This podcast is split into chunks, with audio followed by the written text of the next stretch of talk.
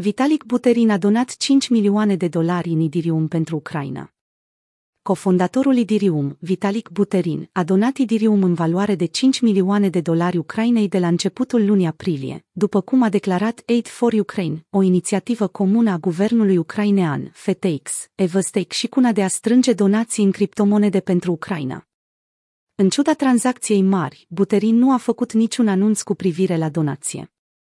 În cele din urmă, donația a fost legată de el prin intermediul numelui de domeniu Ethereum Name Service, Vitalik ETH, ca sursa a transferului.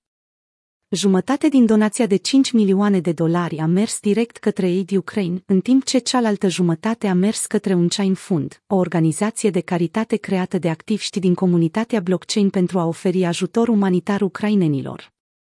Alex Bornyakov, ministrul adjunct al transformării digitale al Ucrainei, a mulțumit public pentru contribuția lui Buterin într-un tweet, scriind: "Sunt foarte recunoscător pentru fiecare donație de criptomonede către programul nostru de salvare, Aid Ukraine.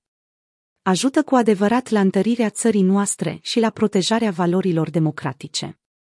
Mulțumiri speciale lui Vitalik Buterin pentru că a fost alături de Ucraina. Donațiile cripto către Ucraina depășesc $100 de milioane.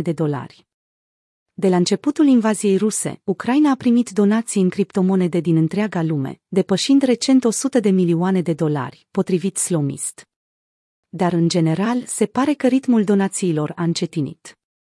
În special, contribuțiile au fost făcute guvernului ucrainean, precum și ONG-urilor ucrainene, Come Back Alive, UkraineDAO, Unchain Fund, Aid for Ukraine și CryptoPolice Ukraine. Beneficiarii donațiilor le folosesc pentru o varietate de scopuri, inclusiv sprijin militar și inițiative umanitare. Drept urmare, donațiile în criptomonede au demonstrat capacitatea de a transfera fonduri sunt fără granițe și aproape instantanee, fără medierea instituțiilor financiare tradiționale. Bitcoin a crescut cu 35% la o lună de la începutul invaziei.